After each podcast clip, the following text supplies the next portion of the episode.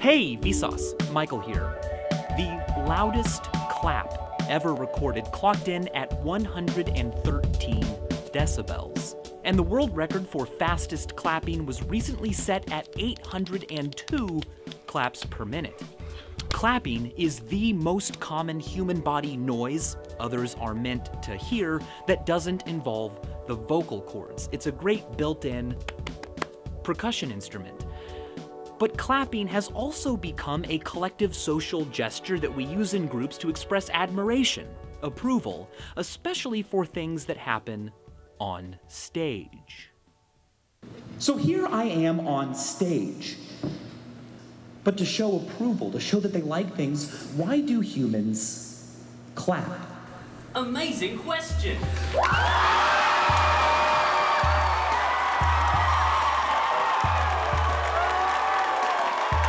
When applauding, a person creates claps at a rate of about two and a half to five claps per second. Kinetic energy from the hands is converted into acoustic energy, mainly within the 2200 to 2800 hertz range, the frequencies clap on clap off devices detect. But many other frequencies are created during a single clap, and different hand positions create different spectra of frequencies most of which are not whole number multiples of each other, which is why a clap can't make a musical note, a discernible, definite pitch, the way a clarinet or piano or the human voice can. If vocalizations can be so finely controlled, why clap? I mean, it's such a crude, messy noise. Well, at a fundamental and physiological level, the impulse to clap may have originated as a reaction to an overflowing of enthusiasm, an immediate and primitive reaction to excitement. Steven Connor colorfully puts it this way If the distinctive sound of the human is the sound of language, then sound produced from other places than the mouth always has the taint of the gratuitous, the excessive, or the proscribed. Clapping is the benign superflux of the body the diarrhea of sound. He calls it a spilling over of feeling, a burst of energy unfiltered by language or thought. It's a way to burn off extra enthusiasm, but if clapping is so natural and involuntary to the individual, how did it become coded into Western etiquette, an expected behavior you sometimes feel pressure to do, even if you don't want to?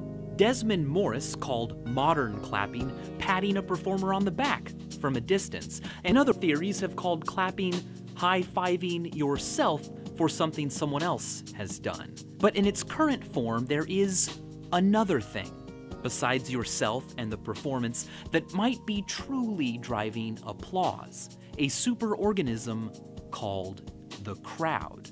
A study published in the Journal of the Royal Society found that an individual's contribution to applause seems to have less to do with their actual opinion as to the quality of the performance and has more to do with the behavior of the collective group. The anonymous, group voice aspect of applause also makes sense when you consider the fact that clapping is a great equalizer.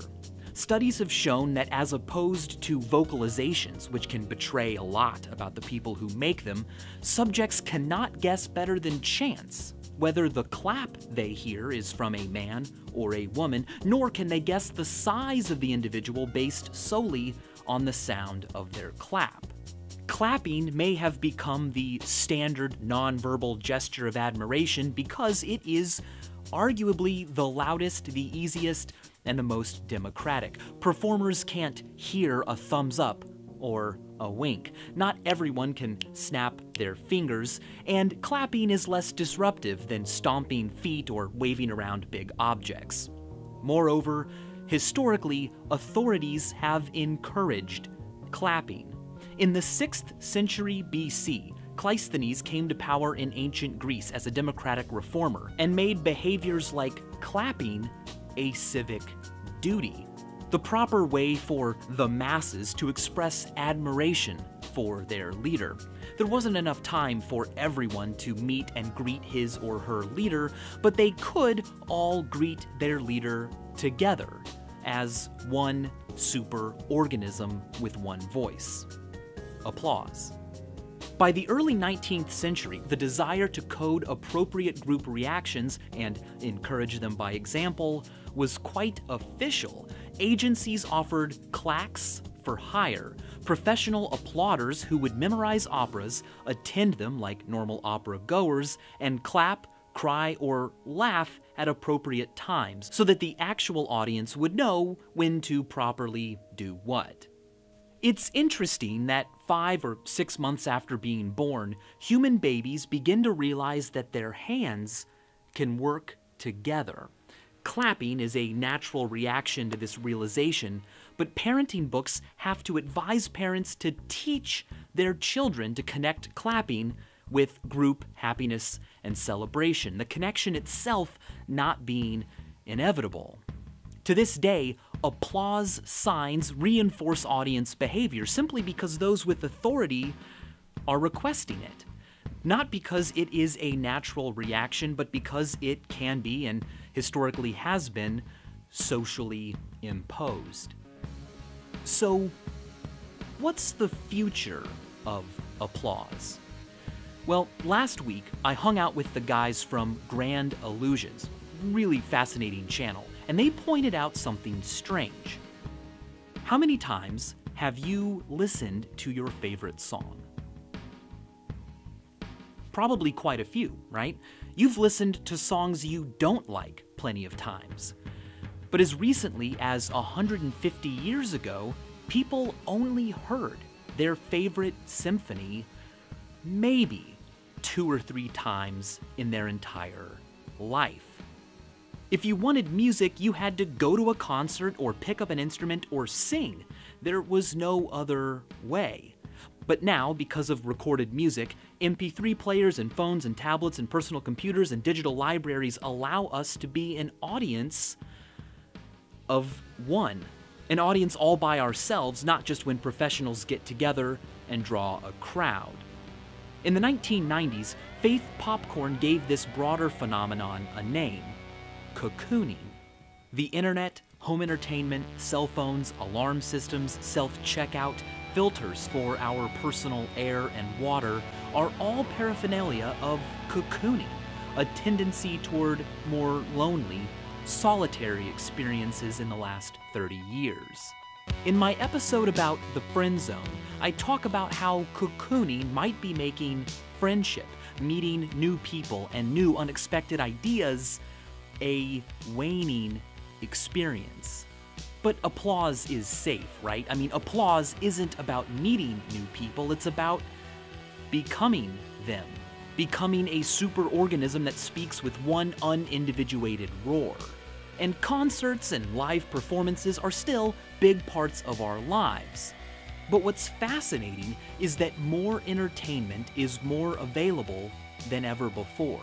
And despite being TV shows, movies, games, and music, this new entertainment is increasingly consumed like books, in solitude, alone.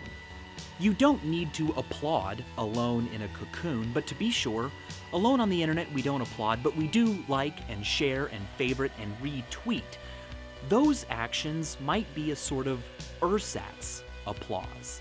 In real life, your clap is lost in the crowd, aggregated into the total sound, and online, so are your likes and favorites. They join a collective gesture as a sort of digital applause.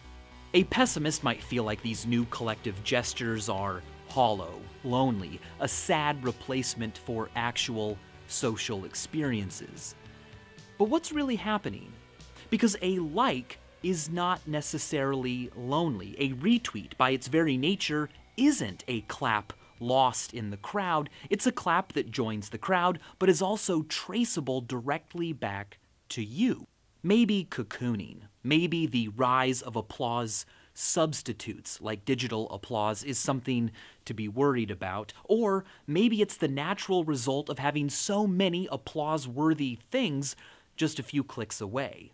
We can't applaud all of them, so we have evolved more scalable reactions, which, incidentally, are more personal. instead of being pathetic clicks from an increasingly isolated, cocooned population, digital applause might be like something else that comes from cocoons and having more of them, something beautiful butterflies. And as always, thanks for watching.